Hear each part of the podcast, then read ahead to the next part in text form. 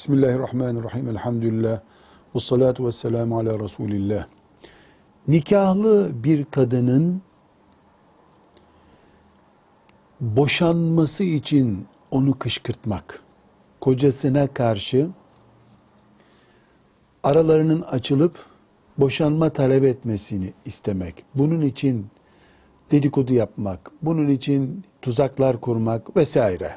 Yani kadın nikahlıyken onu kocasına karşı boşanmasına teşvik etmek, Resulullah sallallahu aleyhi ve sellemin dilinden lanetlenmiş ve bu işi yapana bir tür beddua edilmiş iştir. Peygamber sallallahu aleyhi ve sellem Efendimiz bir kadını kocasına karşı kışkırtan bizden değildir buyurmuştur. Bizden değildir sözü çok tehlikeli bir tehdittir. Kocasına karşı kadını kışkırtan bizden değildir. Bu hadis-i şerif sadece meselenin ne kadar tehlikeli olduğunu göstermektedir.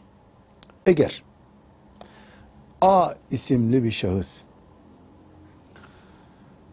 kadını kocasından boşansın diye kışkırtır.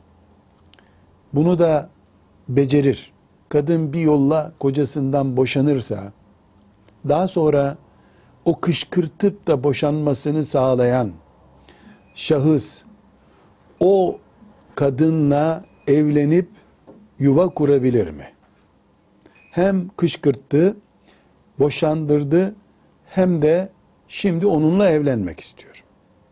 Esasen kocasından boşanmış bir kadın iddeti bittikten sonra herkesle evlenebilir. Ama alimlerimizin bir bölümü bu kışkırtıp boşanmasına sebep olan adam o kadınla evlenemez, caiz olmaz demişlerdir.